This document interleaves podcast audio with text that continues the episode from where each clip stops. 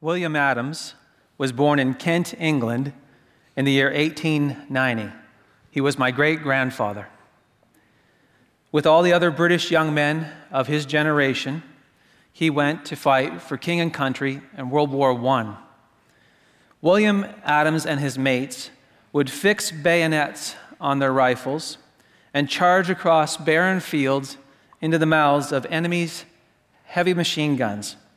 It was an old method of offense, doomed to fail against the new method of defense and those guns. Never before and never since has a generation been cut down like his. The only way to survive was to stay in the trenches. Attempts were made to improve the attackers' chances by doing a preliminary artillery bombardment. But the enemy was able to just go deeper in their holes and into their concrete bunkers and weather that bombardment. And the moment it stopped, a deadly race would ensue. The defenders would rush up out of their deep holes to set up their heavy machine guns, and the young men, like my grandfather, would go up and over from their trenches and charge across no man's land. But the defenders always won the race. And on Flanders Field, the young men stumbled and fell, cut down with mechanical efficiency. Today, we remember them and those who have served in conflicts since then.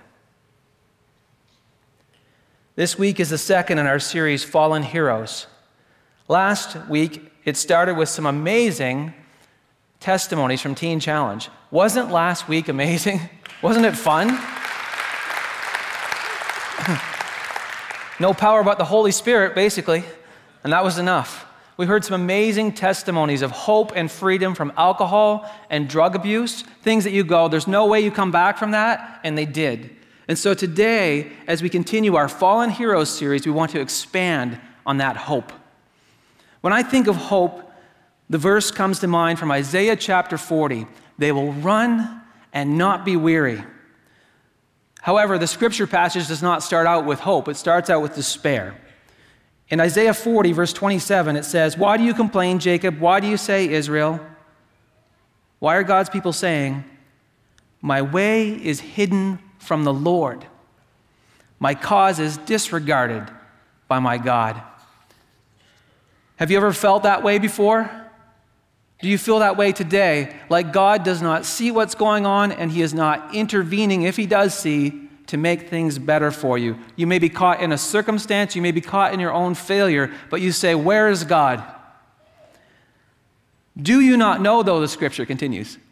Do you not know? Have you not heard? The Lord is the everlasting God, the creator of the ends of the earth. He will not grow tired or weary, and his understanding no one can fathom. Brothers and sisters, let's remember who God is today. He is not exhausted or out of energy, even though we may feel that we are. Even if our faith is weary because of circumstances that don't make sense to us right now, God has not run out of wisdom. Even this now that we are going through, this present moment, is in the hands of an everlasting God. So, what will God do? Verse 39 says, He gives strength to the weary and increases the power of the weak. Now, perhaps we'd like the answer to be different. We'd like it to be God will make it all go away. That your habitual personal failures would just be taken away, that your despair would just turn into sunshine automatically. But God instead says He will increase your strength. And in verse 30, it says, Even youths grow tired and weary, and young men stumble and fall. But those who wait, hope, or trust in the Lord will renew their strength. They will soar on wings like eagles. They will run and they will not grow weary. They will walk and not be faint. Man, I like that scripture.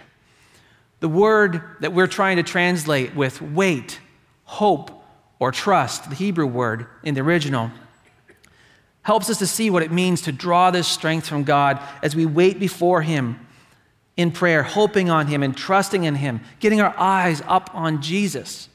Jesus himself, when in Gethsemane, was battling the deepest of despair and temptation. And he said to his disciples, Watch and pray so that you don't fall into temptation.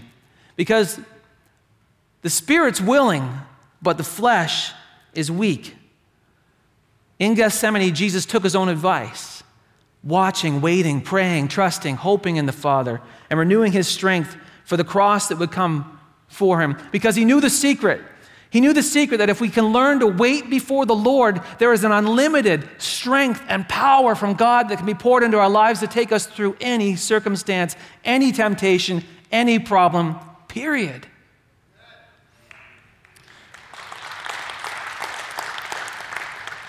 One aspect of human weakness of the flesh, only one, but a serious one, is sexual lust. Jesus said, Anyone who looks at a woman lustfully has already committed adultery with her in his heart. And for our culture, we might have to remind them that he's talking about one of the commandments that said adultery is one of the big sins. Modern culture instead offers the sin of lust in advertising, saturating us with it. We hardly know it, but it's there all over the place. It's in our entertainment pervasively, and it draws us into pornography. And it often the world just says there's nothing wrong with it. But Jesus is crystal clear on this issue. The sin of lust has no place in the life of a Christian. Have you ever driven by a pig farm? You're in the country, it's all green and beautiful, and then you find out why it's so green? Oh, that smell hits you. The pig farm. Now, how many of you have been on Netflix recently? Trying to find something decent to watch. R, M A, R, M A, R, M A. PG, it's a, it's a cartoon. and you, tr- you have to search, you have to go through that manure for quite a while until you can find something decent to watch. Pureflix, thank you.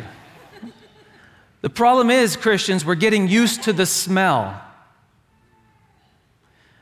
So many well written, well acted, well produced movies and series come at the price of a toxic dose of sexual immorality in your home. Can we honestly agree with the psalmist who said, I will refuse to look at anything vile and vulgar? Are we in accordance with Ephesians 5 3 to 4, which says, Let there be no sexual immorality, impurity, or greed among you? Such sins have no place among God's people. Obscene stories, foolish talk, and coarse jokes, these are not for you. Instead, let, let there be thankfulness to God.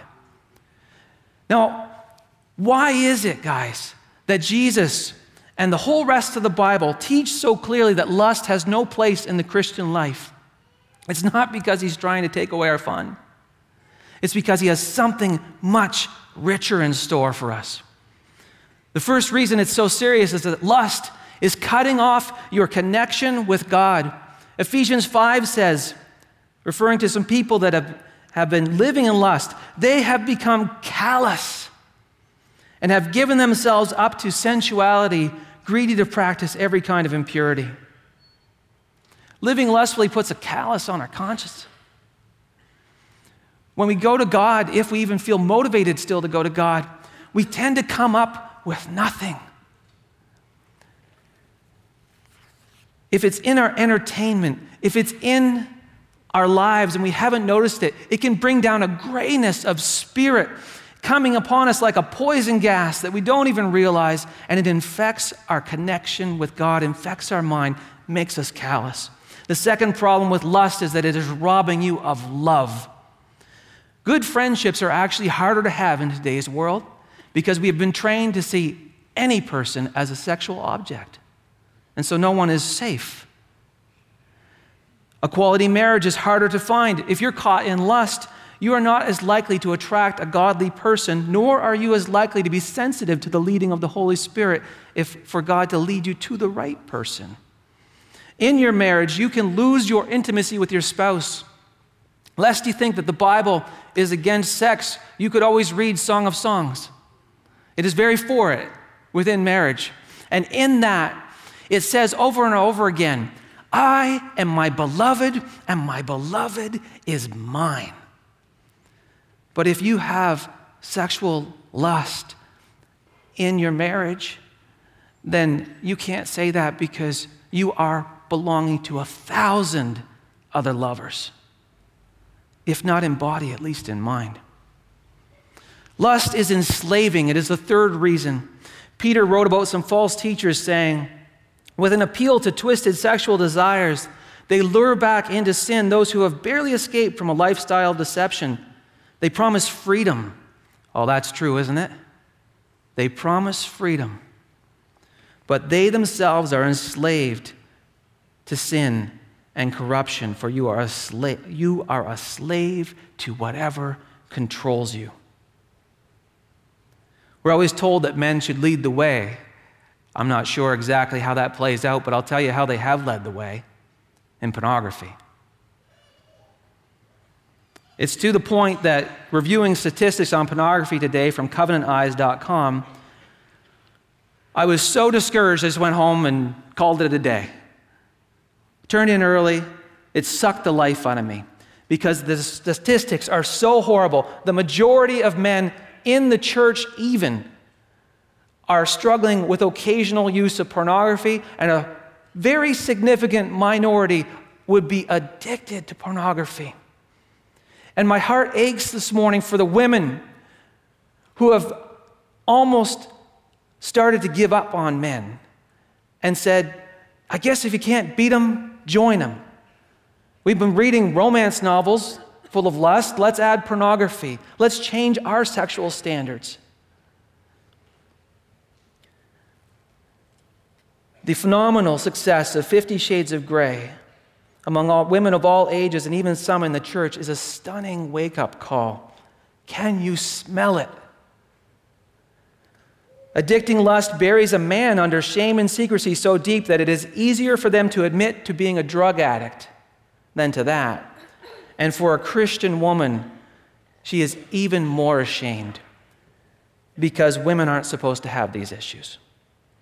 Well, ladies and gentlemen, gentlemen, in a culture experiencing an epidemic of lust, many of us have been infected, and it's time to start talking about it and find the venues that will work for that.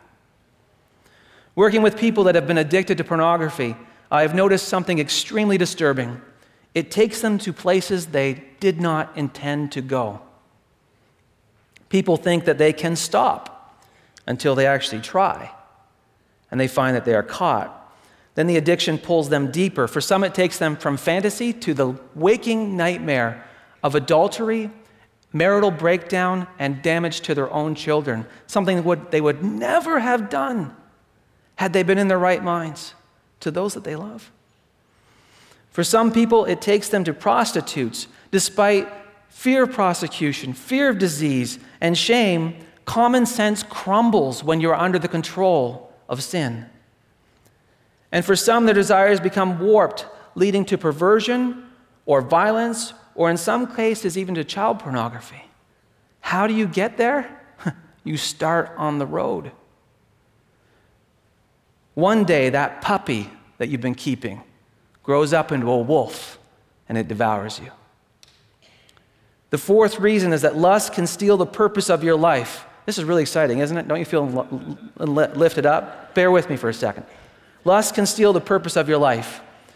You know the story in the Old Testament with Samson. He was a leader, a judge of Israel, called to help deliver Israel from an oppressing, cruel nation, the Philistines. And God made Samson anointed with the Holy Spirit so that he would be incredibly strong in battle. But even as Samson goes about fighting these battles, he very quickly makes compromises. He marries a non believing Philistine woman, woman of all, all things. Very quickly follows it up with the nastiest of divorces, and then falls in love with a prostitute named Delilah. And, and it's just one of these stories that doesn't make any sense until you finally realize that what Samson is doing is he's playing a game with God to see how far he can go into sin before God leaves him. He's not really playing the game with Delilah, he's playing the game with God. And one day he just goes too far. And God does leave him. His strength departs. The Philistines come in. They imprison this man. And the man who had eyes full of lust has them gouged out and is imprisoned. And it is only at rock bottom that he cries out to God, and God gives him the honor of ending his life in one final, partial victory over the Philistines. But how many of you would like to live a life that at the end people could say he or she was partially faithful to what God called them to be? They partially blessed their family, they partially made an impact on the world they were in. We don't want partial, my friends. We want the whole thing. We don't want, we don't want Satan to make us unfit for service to the kingdom of God. We are meant to run. We're meant to have the power of the Holy Spirit flow through us. We were meant to be a blessing on our families, a conduit for the love of Christ, to be men of power, women of purity who know the wonder and passion of God. That's what we were meant for.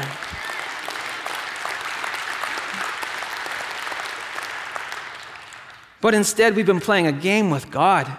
And the people that only we were put in their lives to touch for the good are getting nothing from us. There will be empty seats in heaven because we have played games with God. I bet you're ready for some good news. I think we need some good news.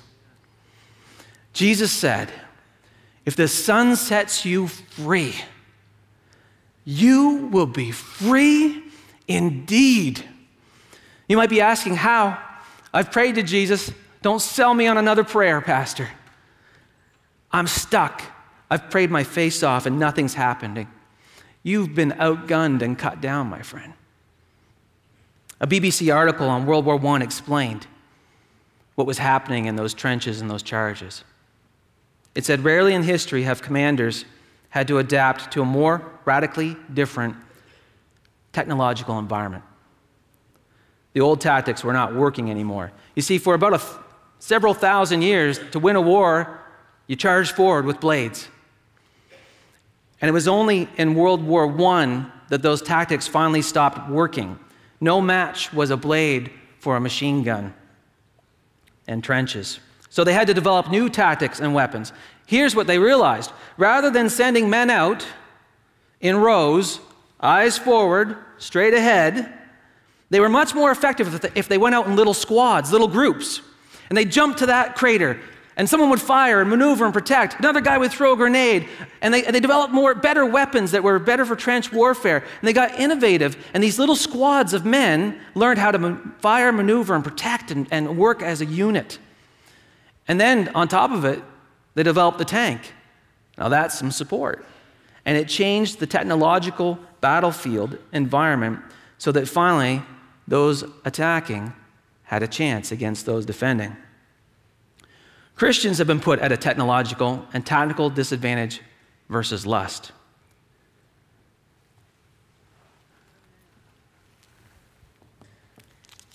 This is just sugar, but you're going to get the idea what it's representing here pretty quick. If you've ever struggled with this, it's just sugar.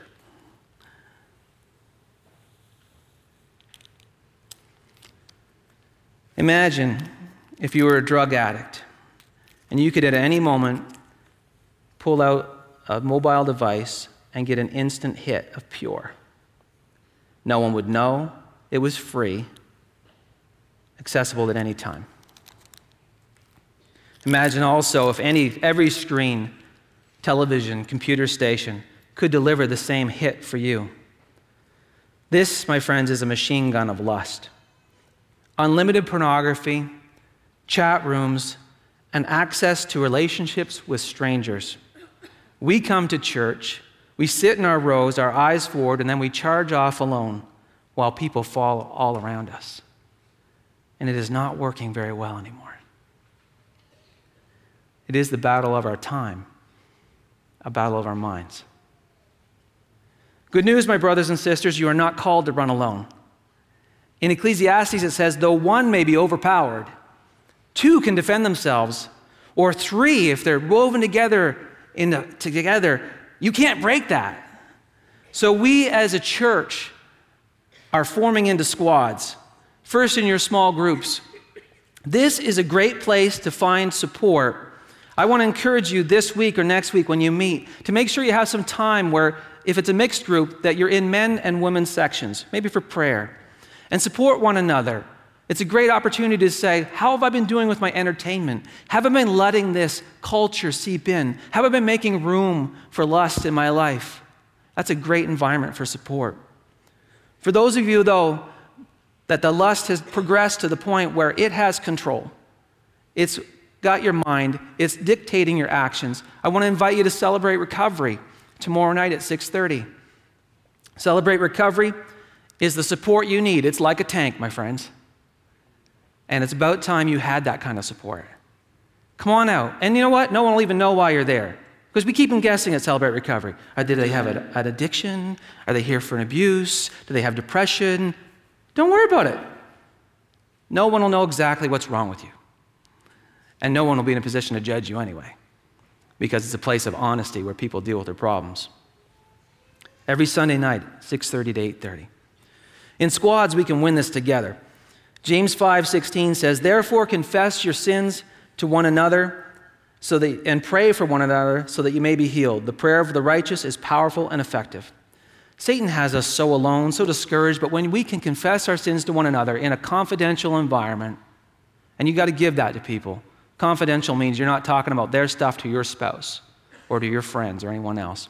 But if we can come together confidentially, you'll find healing. You'll inspire hope in others. You'll, you'll inspire bravery in them, and they'll confess. It's so powerful. And then we get together. Hebrews uh, says, you know, we got to keep on meeting together. We got to spur one another along. In the Greek, that just means this come on, man. Keep going. Don't give up. Keep your head. Let's go. We need to get together, pray for one another, confess, kick each other in the butt a little bit. And we have something coming up this Saturday Moncton Wesleyan and Sunnybrae Baptist have teamed up together to bring the Purity Conference. I apologize to the women that this one is just for men, but we're going to start there. It is free and it's confidential. it is from 9 till 12. I invite men that are struggling with this and men that want to be there for others that are struggling with it. It's not even at your own church, so you don't have to worry that people are going to look at your car and go, uh huh, I knew. I knew he had a problem. We're put in another place. And, and it's going to be great because 1 Corinthians 1 3 says that God comforts us in all our troubles so we can comfort those in any trouble with the comfort that we ourselves have already received from God. So men are going to get very real and really share with you, not just about how bad it's been, but about how good it is to be free. Paul said, uh, I run with purpose in every step. I discipline my body like an athlete, training it to do what it should do. And you're going to get those tools, that discipline, that game plan for winning if you come there together. So here is what life looks like when you run free with God. The first thing you get is you get a mind at peace. To set the mind on the Spirit is life and peace. No more war in your heart and mind. No more fatigue and weariness. Two is a pure, you get a pure passion. Paul said, But this one thing I do, forgetting what lies behind and straining forward to what lies ahead, I press on to the goal for the prize of the heavenly call of God in Christ Jesus. You're free, guys, to live an energized, passionate life for things that matter. Your strength wasn't meant to be dissipated on lust, it was meant to be focused on love and things that matter. And the third thing you get is an eternal purpose. When David died, it was said that he had served God's purpose in his generation. Each one of us, my friends, was made to run, not to relapse. And I invite you to run today. Tia Bailey, the artist known as 180, is going to come right now. And he's going to share a new single that he put together, which boldly speaks about the issues that we've been talking about today. Would you welcome Tia Bailey?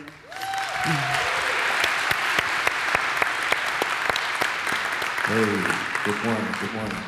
Um, this is a powerful Sunday, obviously, uh, as some of you guys see and notice. And uh, for myself as well, it is something that, uh, that I have not been immune to, something I have struggled with as well. So when we when I was figuring out um, creating a new new album to put out, I felt that uh, there were some things that still needed to be said and should be said and talked about because we don't talk about it.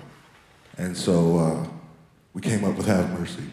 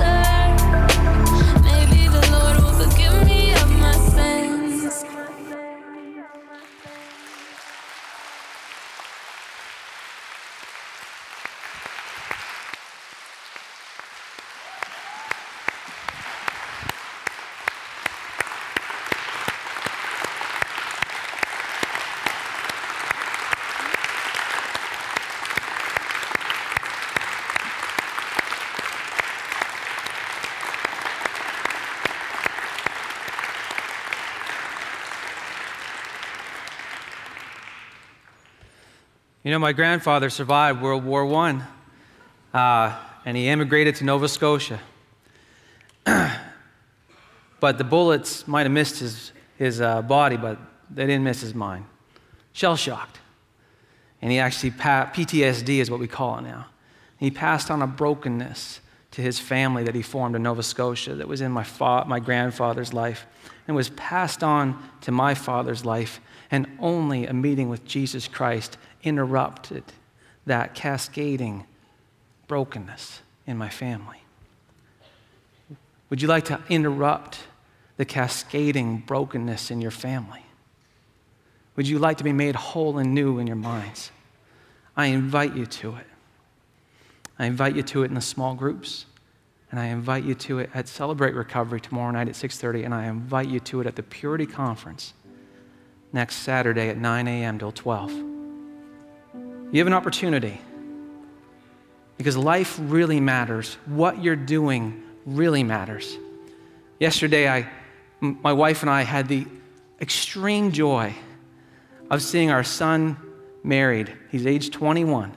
So, 24 years after she and I started off our lives together, we're watching our son get married to a wonderful, godly woman. We're watching two families that love God coming together and pouring out their blessing on them. And I had the extreme privilege of praying the prayer of blessing after their ceremony. And I just broke down as I asked for all the goodness of God on their lives. And so today I would do the same for you, my brothers and my sisters. I would pray that no cursing comes down on you or yours and is passed down. I would pray for a wholeness of your mind going to pray for freedom. And in fact, I do pray these things in Jesus' name for you.